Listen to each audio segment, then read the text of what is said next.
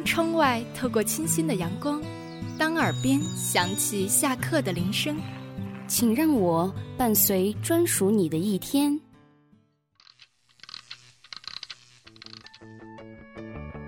这里是华清校园广播，飞扬电波，沟通无限，让我们用声音带给你别样的生活，带给你别样的生活。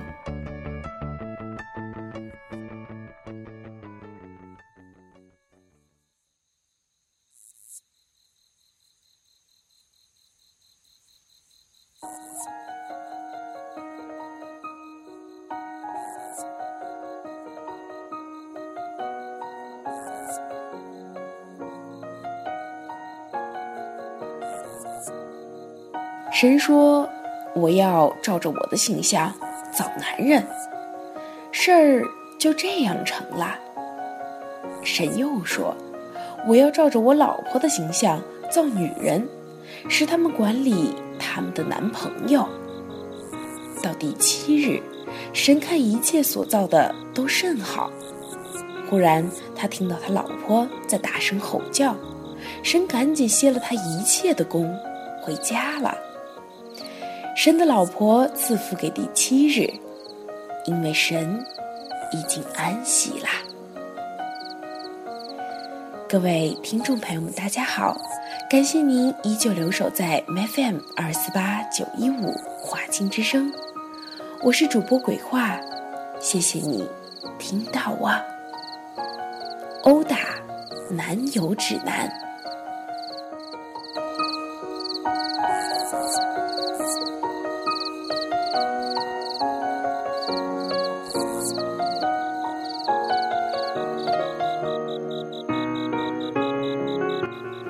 男人是一门艺术，ART 就是 Attack the Sounding by Toe，带工具猛烈攻击的缩写。《左传》有云：“正宽则民慢，慢则纠之以猛。”民就是慢的音译。这句话是说，对男人太好，他们就会怠惰。怠惰的时候，打一顿就好了。这说明，我国殴打男友的历史，就像其他历史一样，非常悠久。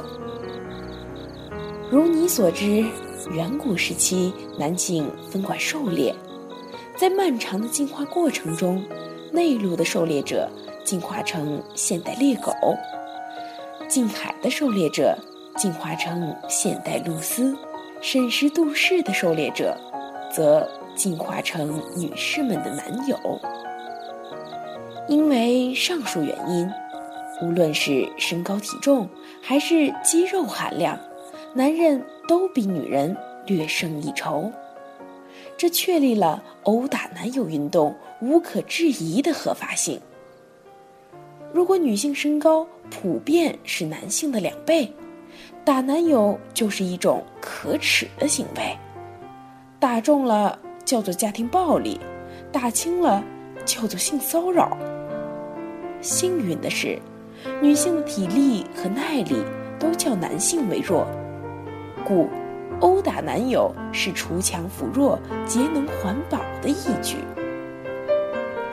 打男友不仅能陶冶男友的情操，还能锻炼自己的体格。但需注意，只能打自己的男友，不可打他人的，因为一切殴打只是手段，目的是为了敦促他们进步。相反，待他人的男友要尽可能温柔，这样他们就会变得自大、减慢，逐渐走上猎狗或者露丝的道路啦。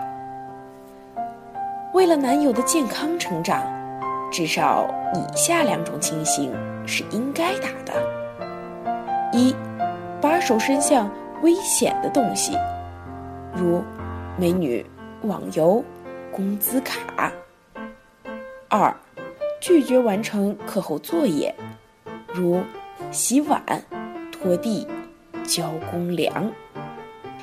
其他条目可根据各家特色自行增补。打可以让他们形成避之则吉的条件反射，不打就会让他们在错误的道路上越溜越远。下面介绍殴打男友的动作要领。因为男性的肌肉既厚又硬，打男友常常令人手疼。悄悄，他们发出沉闷的咚咚声；推倒，他们就在地上咕噜噜的滚动。曹雪芹提醒过我们，男人是用泥巴做的，但他没说是用烧过的泥巴做的。这不叫泥巴，这叫做陶。面对一口陶缸，我们的目标是令它成为一口异缸，而不是将自己变成一个击乐器演奏家。因此，选择殴打的方法很重要。用掌掴太高调，用拳雷太费力，用刀砍还要送他们上医院，这都不是殴打男友的上上之策。专业人士建议。采用拧、掐、揪、踩、踢等技术动作，才能打出效果，打出风度。那么，拧哪里、揪哪里、踩哪里呢？请自行寻找有把手的地方。接下来介绍殴打男友的辅助物。有些女性身材极为娇小。想揪男朋友的耳朵，伸直了手也够不到。这种情况下，就必须借助工具——梯子。有些女性手掌过于柔软，过去如吹面不含杨柳风，反而会激起男友的兽欲。这时也需要借助工具——乒乓拍儿。正如阿诺德·盖伦所说：“技术。”就是人类身体的衍生，因此无需感到任何不安。这就和吃饭用筷子、洗澡用花洒一样自然。只要你有一颗敏感的心，就会发现无物不可以为武器。其他常见工具有：吉他、牛津高阶大词典、T-back 废竹板儿。锅铲儿、遥控器、丈母娘等等。当然，男朋友也是人，只有恩威并施、宽猛相济，才能实现可持续殴打，开万世之太平。平时睡前宜多诵读题记所出版的《创世纪》，渲染男卑女尊；醒时应勤读晚报法制版。如某男因妻子疏于殴打，最终走上了犯罪的道路等，小以大义。打前你先出示黄牌，后不宜将之随便一团扔到角落，应小心搬动，令其服药静卧为佳。有条件的话，还可以轻柔的声音讲述小篆林著名童话《海的儿子》。即爱情自古以来总是伴随着下体的痛苦啊！有人竟指责殴打男友不仁慈，打男友再不仁慈，总比一打男友要仁慈些。